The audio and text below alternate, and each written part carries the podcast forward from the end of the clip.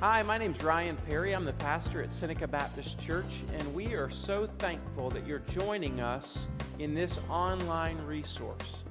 Our prayer for you is that this resource would not replace your active involvement in a local body of Christ, but would rather be supplemental to it.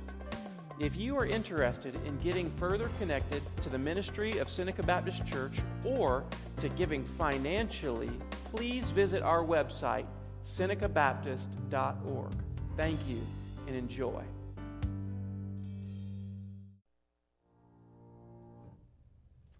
Aren't you thankful for Jesus this morning? Gosh, he's a living hope. Mm. If you got your Bibles, turn to Luke chapter 20, beginning in verse 19. And as you're turning there, you just give me your eyes real fast. You might have gotten one of these as you came into the room, which is a, a deacon election uh, form, and on the back is trustees. We're going to talk more about that in just a minute or in a little bit because y'all know no Pastor Ryan doesn't preach in just a minute. But um, in a little while, we're going to mention that form uh, we're going to come into uh, church conference. If you didn't get one yet, we'll get you one, and we'll have some of our deacons uh, help distribute those in the time. So we'll please, please just hold on to that. Some of you already filled that out, and you've been cheating already, and so um, just hang on, just hang on. But uh, exciting news uh, with deacon election in just a few minutes. If you've got your Bible opened or turned on, uh, or you just want to follow on the screen, uh, would you stand with me to honor the reading of God's Word? I always encourage you to grab your Bible um, and, and open it and read it. There's nothing better than you holding God's Word in your hand. If you didn't bring a Bible, don't own a Bible, there's a black hardback one in the pew rack in front of you. Use it. And if you don't own one, please take it. That'll be our gift to you. You there, amen? All right. The scribes and the chief priests sought to lay hands on him, that's Jesus, at that very hour, for they perceived that he had told this parable against them. But they feared the people. So they watched him and sent spies who pretended to be sincere that they might catch him in something that he said, so as to deliver him up to the authority and jurisdiction of the governor. So they asked him, Teacher, we know that you speak and teach rightly and show no partiality, but truly teach the way of God. It is, is it lawful, verse 22, is it lawful for us to give tribute to Caesar or not? But he perceived their craftiness, and he said to them, Show me a denarius. Whose likeness and inscription does it have? They said, Caesar's. Verse 25, he said to them, Then render to Caesar's the things that are Caesar's, and to God the things that are God's.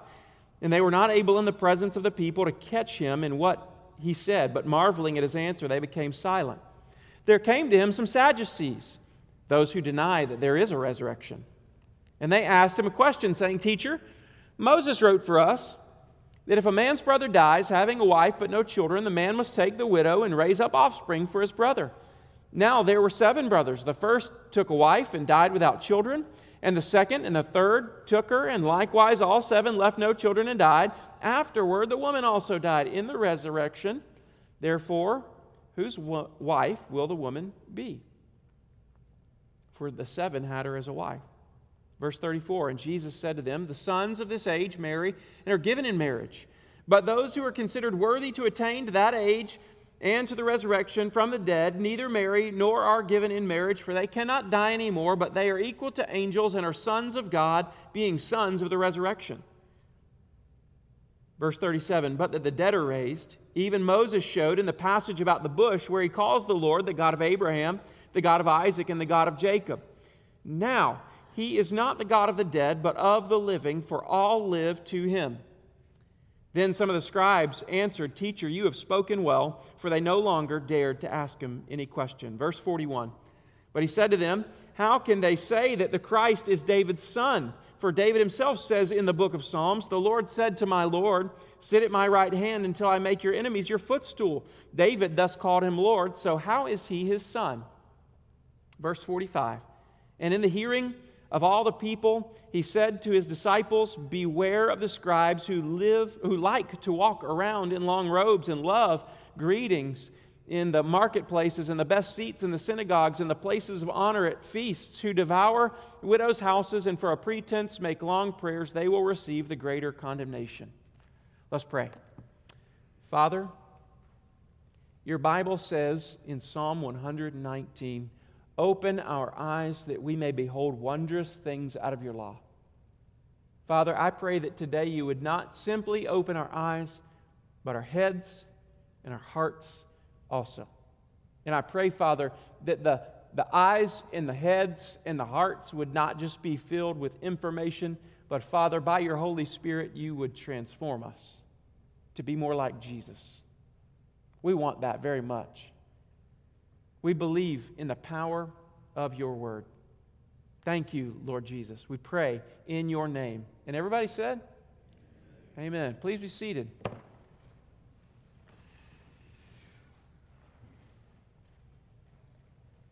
Today we're talking about wisdom. Wisdom. And uh, Jesus, the man of wisdom. So, over the past few weeks, we've been um, kind of in a series called Experiencing the Real Jesus. We sometimes will have a perception of Jesus. We've grown up with Jesus. We, we know a little about Jesus. We think we know what Jesus is like, but we might find out that in fact we don't know who Jesus really is. We know things about Jesus, but we might not have ever had a life saving encounter with Jesus. Because Jesus doesn't just come into your head, He comes into your heart. Amen? I heard a preacher say one time that the longest distance known to man is the 12 inches between your head and your heart. And sometimes the Word of God goes here, but it doesn't go here. And if the Word of God doesn't go here, that means that God has not saved us. And so today we, we want to come in contact with the real Jesus. And we're talking about Jesus, the man of wisdom. Now, wisdom, let's talk about wisdom for a minute. It is so very needed in our culture and in our country and in our world today, isn't it? Amen. But maybe, maybe you didn't know, but wisdom is different than knowledge. See, knowledge seeks to accumulate information, wisdom seeks to apply it. And so a lot of us are very good at accumulating information. You are a whiz at Jeopardy. Anybody out there, you love Jeopardy? Is it, can I, is right? Well, Teresa's like, that's me. I love Jeopardy. All right. So, wisdom is not just seeking to accumulate knowledge, it's seeking to apply it. Wisdom answers the question, What do you do with what you know? And there's a big difference. Have you ever met the person who's really book smart but got no common sense? Don't raise your hand if you're sitting next to them, okay? It, it, seems like our culture at large has lots of information at our fingertips, more information than we could ever know what to do with. It's right at our fingertips, but we got less wisdom than ever. Come on, can I get a witness? Have you watched the news lately? All right, fair, fair enough. Our culture has fulfilled what, what Paul says in Romans chapter 1, verse 22. Claiming to be wise, they became what? Fools. They became foolish. See, information leads to knowledge, but wisdom leads to godliness. And that's what I want you to see today. That information leads us to know more things. But wisdom leads us to be like Jesus. And you know what? In the church, for the church, there is a, a wisdom available to God's people that is not available to the culture. It's a particular kind of wisdom that comes only in relationship to God. There is a divine wisdom that God desires to pour out on His people, and He desires to do that in this place today, to pour out a divine wisdom from relationship to Him. This wisdom does not come with age. You might have met that person that has, has gray hair or is older but lacks wisdom. The Bible never says that the older you get, the wiser you get. Sometimes the older you get, the wiser in the world you can get, but you can still be old and infantile or immature in your relationship with Jesus.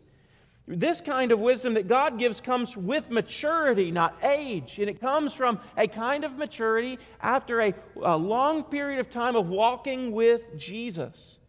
And at times within the church, we have been guilty of trading the wisdom of God, the divine wisdom of God, with the wisdom of the world. We have brought the wisdom from outside and transferred it into God's kingdom. And then we wonder at times why our church's endeavors fail or fall short and why our churches struggle. We, we sometimes wonder why is our culture foolish? Why are churches weak? Why are Christian marriages failing? Why are children in Christian homes walking away from the faith? And it's because we have not sought to ground ourselves in a divine wisdom that comes from a knowledge of God. Now, here's the good news. That's the bad news, right? The bad news is, is, is I'm not as wise as I think I am. The good news is the only prerequisite to receiving wisdom is knowing that you need it. That's good news. Jesus never says, or God never says, if you need wisdom, here are the steps that you have to accomplish. Here's what it says in James chapter 1, verse 5. It says, If any of you lacks wisdom, let him ask God. So the question this morning is not, um, do you know all the ways that you need wisdom? And here are the seven steps to take to get wisdom. Here are the seven things that you can do to be wiser. No, it's all you've got to do is acknowledge your need and ask God for it. And I just find that to be really great news. Well, when do I do that, preacher? At any time where you lack wisdom. And if you talk to me, I say, well, that's all the time for me. It's all the time for me. I lack wisdom. I love what it says who gives generously. God just doesn't want to give you a little bit of wisdom, He wants to give you a lot of wisdom. And He gives it without reproach. He doesn't show favoritism in His wisdom giving. Isn't that good news? I find that to be good news. Ask God, who gives generously without reproach, and it will be given him. So, here's the, you know, just a push for today. The emphasis for today is it's time for God's people to go back to the source of all wisdom, to admit our need, and then to ask the Heavenly Father for wisdom from God. And today, Luke wants us to experience true wisdom, the real Jesus, who is the man of wisdom, that we too might become wise in Jesus. Now, here's what I want to show you. And, and I, I, this morning, after I typed my sermon, after it's all written up, I changed my sermon because I just felt like I didn't have time to tell you what I feel like the Lord is telling you if I walk through every verse in this passage, which you know I like to do, okay? It's the way I feel like the Bible should be preached, is walk in verse by verse. But here's what I want you to see I want you to see a big picture of what happens in these um, verses 19 to 47. There's three sets of questions asked by three different groups of people. The first question is about is it right to render to Caesar taxes? Jesus says, Show me a denarius. Whose likeness and whose inscription is on a denarius? They said, Caesar's. Jesus says, Render to Caesar the things that are Caesar's, and to God the things that are God's. Now, in this passage, they asked Jesus a question. Did they ask Jesus a question with a pure heart? No. It says they wanted to trap him, they wanted to turn him over to the jurisdiction uh, of the governor, and it even says they sent spies who pretended to be sincere. They weren't sincere. Jesus says, Show me a denarius, what inscription, whose likeness is on it. Here's the point for you and for me if we want to take that and apply it to ourselves. Jesus says, Render to, to Caesar the things that are Caesar's, they have his likeness on them, and you render to God the things that are God's. Whose likeness do you have on you? Render to God the things that are God's. He doesn't want your money, He wants your heart. It was created in His image and it was created for His glory. He wants your heart. Because I promise, when He's got your heart, He's got it all. If he's got your money, he doesn't necessarily have your heart. He wants your heart. Render to God the things that are God. God's. And he answers, Jesus answers this question with such wisdom and in such a way that they are speechless. The second question is from the Sadducees. Now, Sadducees are different from Pharisees because the Pharisees were teachers of the law and they believed in the resurrection. And Sadducees, they were sad, you see, because they didn't believe in a resurrection. You see what I did there? It's old school preacher joke. I'll be here all week. They didn't believe in the resurrection, so they asked Jesus a hypothetical question about something to which they disagree with wholeheartedly. They were not asking with a pure heart. A man has a wife.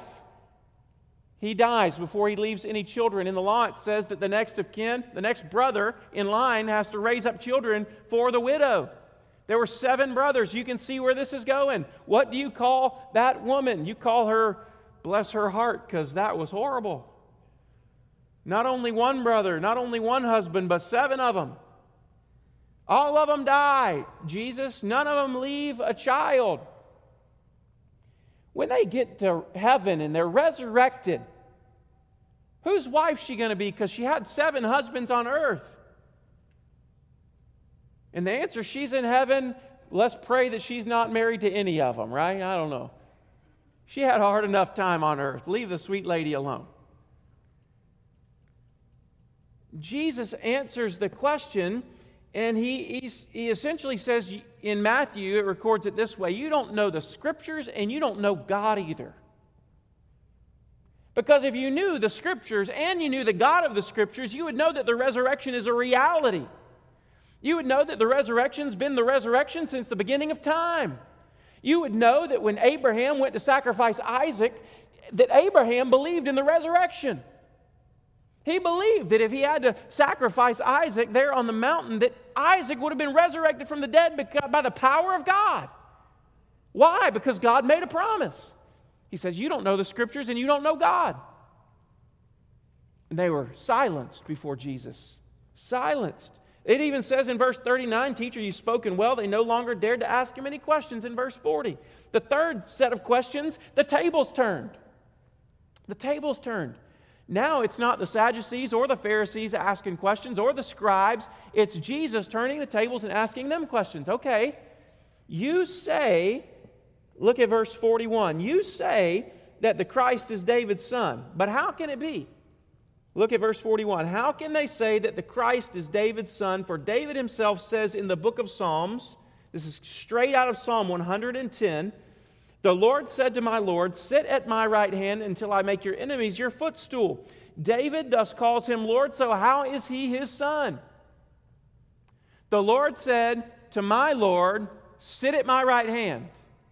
David, in the, in the, the anointing of the Holy Spirit is so inclined to write the scriptures that the Lord Yahweh says to David's Lord, Sit at my right hand until I make your enemies your footstool. How can it be David's son if he calls him Lord?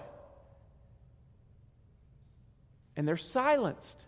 They could not answer that question. And in Matthew chapter 22, verse 46, it says that no one dared to even speak a question to him anymore. Why? Here's what I want you to see. My first point for today is that Jesus is the wisdom of God incarnate. Jesus is the wisdom of God incarnate. What do I mean by that? What do I mean by that? He is the divine wisdom of God that left heaven and came to earth. In the, the, the the Hebrew Bible, or the Old Testament as we call it, there is a section or a kind of literature called wisdom literature. And it would involve the Psalms, the Proverbs, the book of Job. It would involve the Songs of Solomon. It would involve Ecclesiastes. These are called the books of wisdom. It's wisdom literature.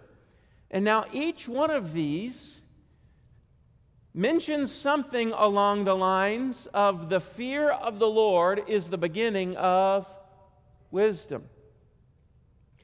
Now, I want you to understand who Jesus is. Jesus is the wisdom of God incarnate, which means in the flesh, that the wisdom of God left heaven and came to earth, and he had a name, and his name was Jesus. He is God's wisdom in the flesh so that you can see him, you can hear him and relate to him. And Jesus left heaven, came to earth as God's wisdom embodied. And I want you to understand that all of the Proverbs point to Jesus. I'm going to prove it to you. I don't have this in my sermon notes, it's not on the slide, but I want to prove it to you. The last proverb is so clear, so clear about this. It's actually Proverbs chapter 30, verse, I'm going to start in verse 4. It says, Who has ascended to heaven and come down? Who has gathered the wind in his fists? Who has wrapped up the waters in a garment? Who has established all the ends of the earth? Who did that? God did. God did. And then it says this at the end of verse 4 What is his name? God, Yahweh. And what is his son's name? Surely you know. So I want you to understand that the book of Proverbs leaves us with a big question Who did all of these things, and what's his son's name?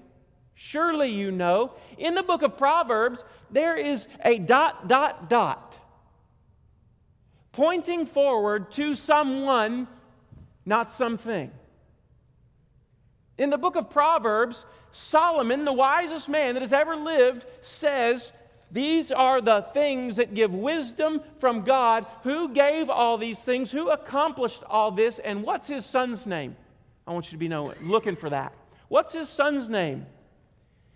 Solomon is pointing forward. Solomon was the wisest man that had ever known or had ever lived until Jesus came. See, Jesus is the end of all proverbs. He is the great proverb in the flesh. Jesus is the greater Solomon. See, you don't find wisdom, and even the Old Testament teaches us that you don't find wisdom in accumulation of stuff or information. You find it in an intimate relationship with God. The fear of the Lord is the beginning of wisdom, not the accumulation of knowledge. Do we need wisdom? Yes, desperately. It comes only in a relationship with Jesus Christ, who is God's Son and wisdom embodied. We need wisdom. But we cannot find wisdom in a search apart from seeking Jesus.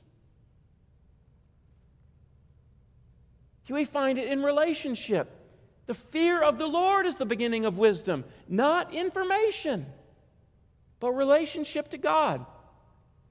Jesus is the wisdom of God. Now I want you to go to the, the, to 1 Corinthians chapter 1. I told you I was going to skip forward, Mr. James. 1 Corinthians chapter 1. It says this But to those who are called, both Jews and Greeks, Christ, the power of God. I didn't read the right one. Go to the next verse, 124, Mr. James. Doggone. Did I put the wrong one in there? I did. Well, let's read that one. And because, there we go. But to those who are called, both Jews and Greeks, Christ the power of God and the wisdom of God. Now go to the 131, Mr. James. I got this wrong, y'all. I need help. And because of him, that's God, you are in Christ Jesus, who became to us wisdom from God, righteousness, sanctification, and redemption. Let me tell you something Jesus is the wisdom of God in the flesh, and having this wisdom leads us to salvation. It leads us to righteousness. It leads us to redemption, and it leads us to sanctification. Jesus is the wisdom of God incarnate. The second thing I want you to see is that mankind has no excuse. Second point that I want you to, I want you to hear mankind has no excuse. What do you mean by that, Ryan?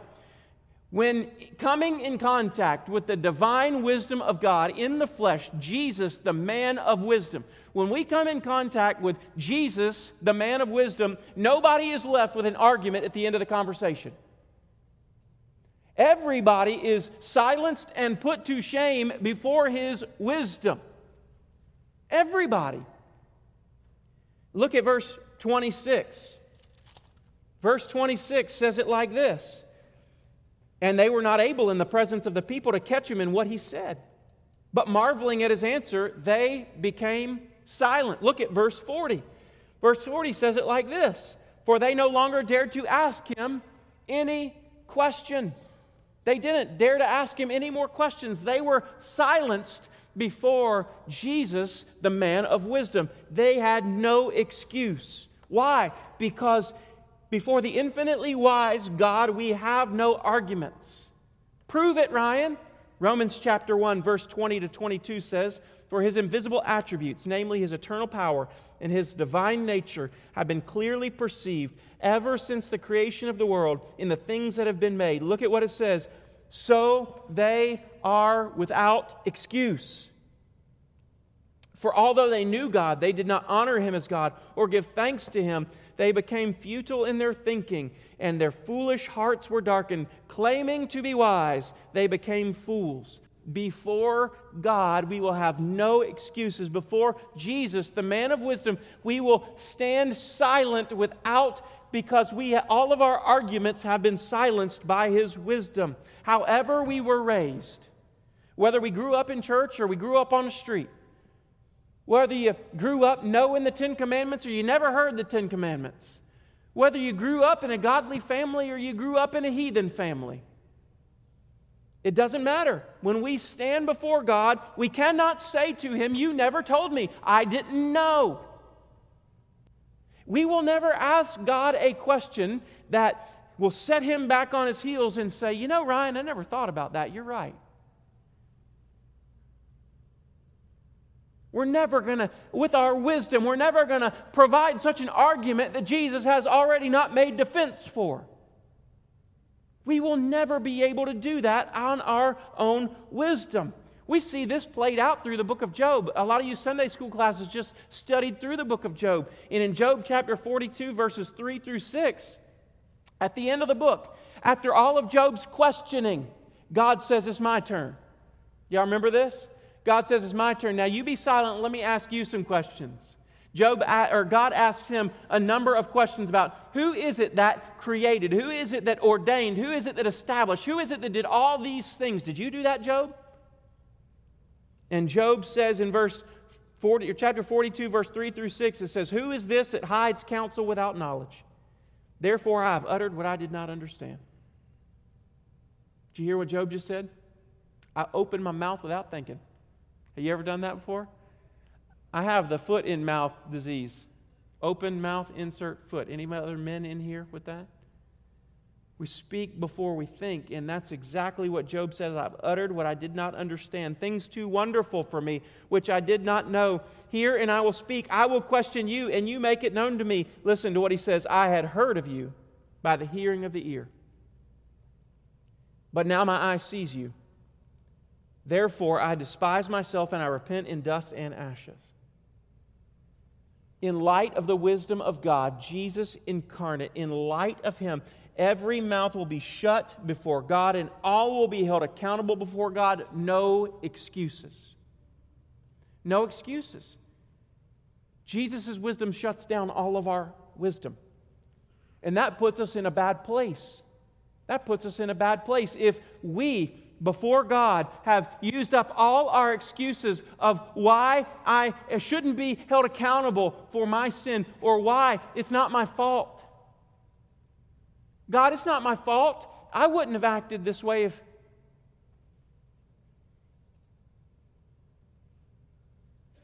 Adam, did you eat of the fruit? It wasn't my fault. It was her fault. And you gave her to me. It's your fault. See, there will be, every mouth will be shut before God. Romans chapter 3, I don't have this one up there. It says it this way. Verse 19, the end of verse 19 says, So that every mouth may be stopped and the whole world may be held accountable to God. When you stand before God, you will have no excuses. And that's why the Bible reveals that heaven is a place of weeping and gnashing of, or hell is a place of weeping and gnashing of teeth. The weeping will come from those who know they don't have an excuse.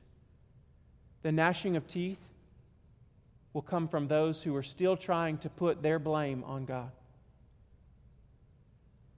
They're angry at the injustice they see in God, but before Jesus, they'll have no excuse. That is such bad news, but there is hope. The Bible reveals to us that the one who finds wisdom finds life. The one who finds wisdom finds life. Who is the embodiment of wisdom? Come on now, church. I just preached for like 20 minutes. Who is the embodiment of wisdom? Jesus is. Jesus is. I want to read what Proverbs says. Let's go back to Solomon for just a second. Proverbs 3. Proverbs 3, verse 13 to 18. I think we've got it on the screen, Mr. James. There it goes. Blessed is the one who finds wisdom and the one who gets understanding. For the gain from her, the her is wisdom personified. The gain from her is better than gain from silver, and her profit better than gold, better than silver, better than gold. She is more precious than jewels. Wisdom is more precious than jewels. And nothing you desire can compare with her. Long life is in her right hand, and in her left hand are riches and honor. Her ways are ways of pleasantness, and her, all her paths are peace. She's a tree of life to those who lay hold of her. Those who hold her fast are called blessed. Now, here's what Proverbs is teaching us there is a wisdom from God that you need for your life. And if you find that wisdom from God, you will find life itself. You will find the truest form of life that you ever wanted to live. You will find all of the things that you've looked for in the world, but the world could never offer back. You will find them not in stuff, not in information, but in a person. Because no one can provide this kind of wisdom to you unless God Himself provides it to you. No one can offer this kind of satisfaction to your weary soul like God can offer this satisfaction to your weary soul. Nobody can do for you, you can't do for you what Jesus has come to accomplish on your behalf. And so it teaches us to look for wisdom in this life apart from Jesus is a vain endeavor. A lot of people want godly wisdom. They want to know what's wise and to do the right thing. But listen, you can seek wisdom and all the benefits that we've just listed in Proverbs chapter 3, verse 13 to 18. You can seek wisdom and all the benefits, and you can miss Jesus. Did you know that? And lots of people have. You want to know how I know that? Because the scribes and the Pharisees and the Sadducees did. They sought the wisdom of God apart from relationship to Him. That's why Jesus says in Matthew chapter 22, He says, You didn't know the scriptures or God. If you'd known the scriptures, that would have led you to God. And you didn't know the God of the scriptures. You can, you can seek for wisdom all your life, and you can miss Jesus, and you can end up separated from God in, in a devil's hell forever. But let me promise you something. If you seek Jesus and you find him, you'll find wisdom and all her benefits too. In Jesus, you will find everything that your heart has ever longed for. Everything. Everything that is necessary for this life that you're trying to live. Everything that's necessary for the relationships that are difficult. Everything that's necessary for how to navigate this world of COVID. Everything that's necessary for how to navigate marriages and raising children. Everything that's nav- necessary to learn how to navigate sickness and death. Everything that's necessary, you will find it if you simply find Jesus. So, how do I seek wisdom? How do I seek wisdom? I know I need wisdom. Remember, it says the only prerequisite is to know that you need it. And Pastor Ryan desperately needs wisdom for these days. He's never led a church like Seneca Baptist Church before. He's never led a church in COVID. Did you know that I skipped that class? How to pastor in a pandemic? I skipped that class. I'm sorry. I have let you down. Seminary. I just, I missed that day. No, I want, I, I want to write my seminary a letter and go, I want my money back. That piece of paper ain't doing me anything. i I need some other classes.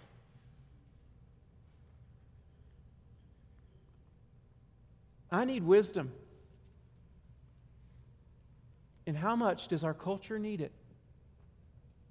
How do I seek wisdom? The first thing that I want you to know is look to Christ's cross. Look to Christ's cross. Let me tell you what the scriptures say. Let's look at 1 Corinthians chapter 1 verse 20 and 21. Where's the one who's wise? Let me tell you, if, if somebody asks that question, I'm not raising my hand. Where's the one who's wise? I'm putting my hands in my pockets, okay? Where's the one who's wise? Where's the scribe? Where's the debater of this age? Has not God made foolish the wisdom of the world? For since in the wisdom of God, the world did not know God through wisdom, it pleased God through the folly of what we preach to save those who believe. The folly of what we preach. What's Paul preaching? The cross of Jesus Christ. The cross of Jesus Christ. And he says, God has made foolish the wisdom of this world. Have you seen that on the news lately? We are so wise as a country, but man, we seem like idiots. Don't we? Okay, just me. I get I'm not trying to be political or anything. I'm just saying. As we adapt and evolve as a country, and as we walk farther and farther from the Judeo Christian values that our country was founded upon, we're claiming to be wise and we're proving ourselves to be fools.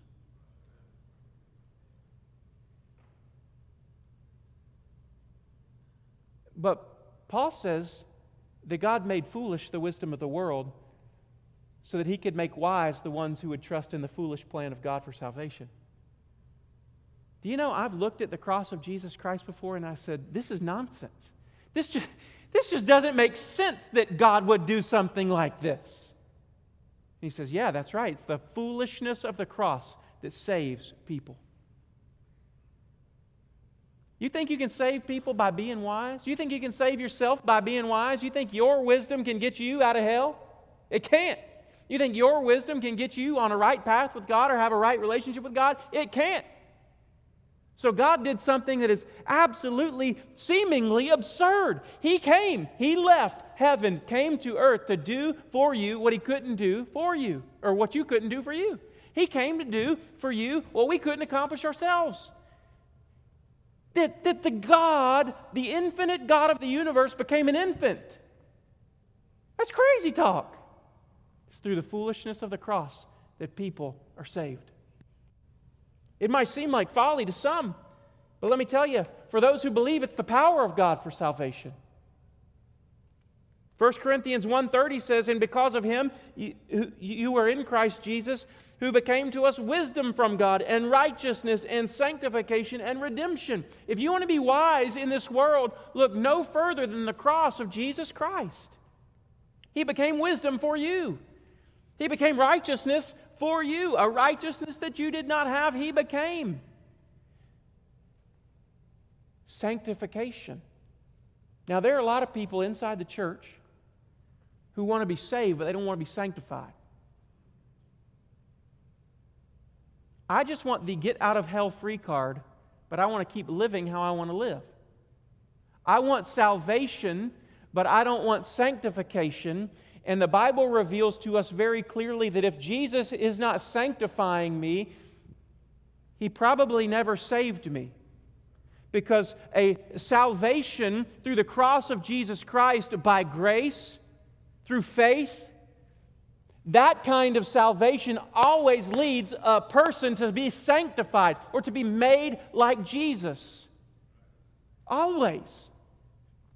But churches are filled with people who want to be saved but not sanctified. You can't have one without the other.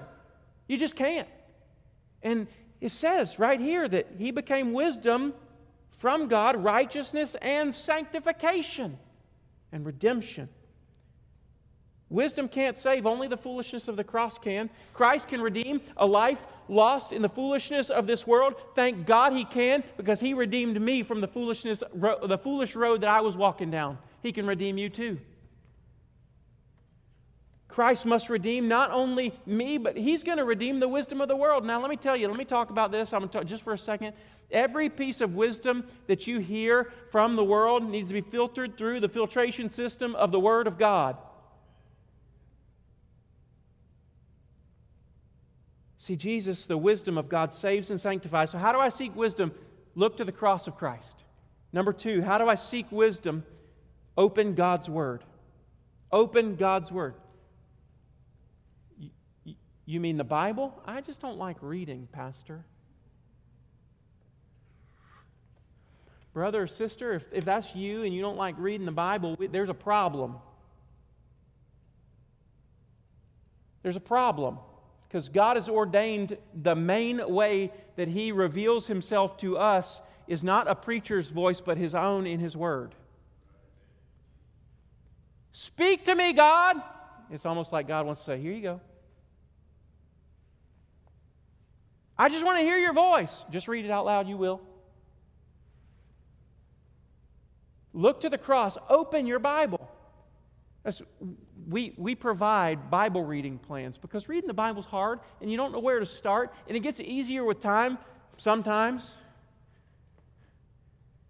Sometimes I'm, I'm reading the one year Bible reading plan, and after last year, I read the two year Bible reading plan, and the one year is much harder than the two year.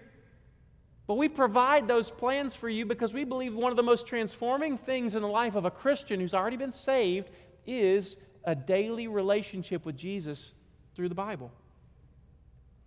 There's nothing that I can do for you that will transform your life like the Bible can if you just open it. But I can't do that for you. I can preach to you till I'm blue in the face, till I'm sweating and my voice is hoarse, but I, I can't cause you to open your Bible for you. Open your Bible. You, we need Christ centered preaching. I just want to remind you be careful who you're listening to out there. Be careful. I'm not going to mention a single name, but everything you hear, like Acts chapter 17, you should take back to the Word of God and you should open up the Scriptures and say, Does that line up with this? Because this never changes, and preachers are very fallible. Look to the cross, open God's Word, and three, get in biblical community. Get in biblical community. The Bible says in the Proverbs that there is wisdom found in the counsel of many. Wisdom found in the counsel of many, yet so many of us want to live our lives separated from community. You've got to get in a biblical community. I don't just mean church. Church is a good start. Church is a great start. But this is not where we do life together and not where we invite people to speak into our lives, not where we open up about our hearts, not where we share our feelings and, and our struggles. That, this is not where we do that. This is where I yell at you for an hour. Welcome to church. But I tell you, Sunday school is a great place to make that happen. To build the kind of relationships that you know people are praying for you and you know people are speaking truth to you. You need biblical community. You were not created to do life alone. I wasn't created to pastor alone. You're not created to live alone. That's why God looked at Adam and said, Poor buddy, he needs a helper. It's why God gave men women. Isn't that a good gift from the Lord? Amen, guys? Because we were not made to do it alone. That's why God built the nation of Israel, tribes. That's why God created the church, because we couldn't do it alone. We're not made to. We need biblical community. There's wisdom in the counsel of many. And let me tell you, this is this I'm gonna end right here, but we, we talk about we talk about community and Sunday school and things like that, but I'm to take it to another level. You need people that you trust enough that can say hard things into your life. You need accountability. I need accountability. I need people who are willing to look at me and say, Ryan, you were wrong. You need that. They don't say it to tear me down, they say it to build me up. I need people who are willing to disagree. And you do too. You need biblical community, and, and they're going to do that speaking the truth in love to someone that they desperately care looks more like Jesus. So today, I, I, just want to remind you that Jesus is true wisdom. He is wisdom embodied, He's wisdom in the flesh. You and I are desperate for wisdom. We need wisdom. And so God makes this beautiful promise that if you lack it, ask for it, and He'll give it. So today, if you want to find wisdom, you seek Jesus at the cross. You open His Word and you get into biblical community, and guess what? He will offer wisdom to you like never before. He will. And so I'm going to pray for us. If you need to meet Jesus today, you come talk to me. There's not going to be a time of invitation today, but I'm here. The invitation is open. If you need to meet with me, come meet with me. I'll, I'll take you to, to supper or buy you coffee or whatever you need to trust Jesus. But I just want to pray for us and for our nation that we might have wisdom in the, these days moving forward. Let's pray.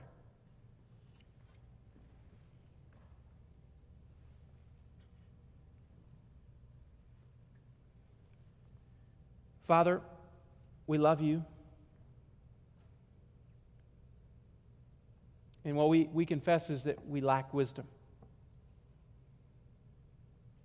I lack wisdom as a, a Christian many days, just not knowing how to live in this world. I lack Christian as a husband, not knowing how to love my wife the best. I lack Christian uh, wisdom as a daddy, not knowing how to parent my children like you want me to parent my children. I lack wisdom as a pastor. I lack, I lack wisdom in so many different ways. Thankful for your promise that says if we lack it, we ask for it. Father, I, I pray, my prayer today is that you would give us wisdom individually, that we would seek Jesus to find the wisdom of God. Father, I ask for it for our church, that we would know how to move forward in uncertain days, uncertain times, that we would seek the wisdom of God through Jesus, and as a church, we would be wise in this world as a church, we would know how to function and how to act and know how to reach our community and know how to love you. I pray for wisdom for our church. I pray for wisdom for our nation and its leaders. I pray for our president that you would grant to him a wisdom from on high to, our, to his cabinet of those who, who speak. I pray that you would give them godly wisdom that he might make better decisions.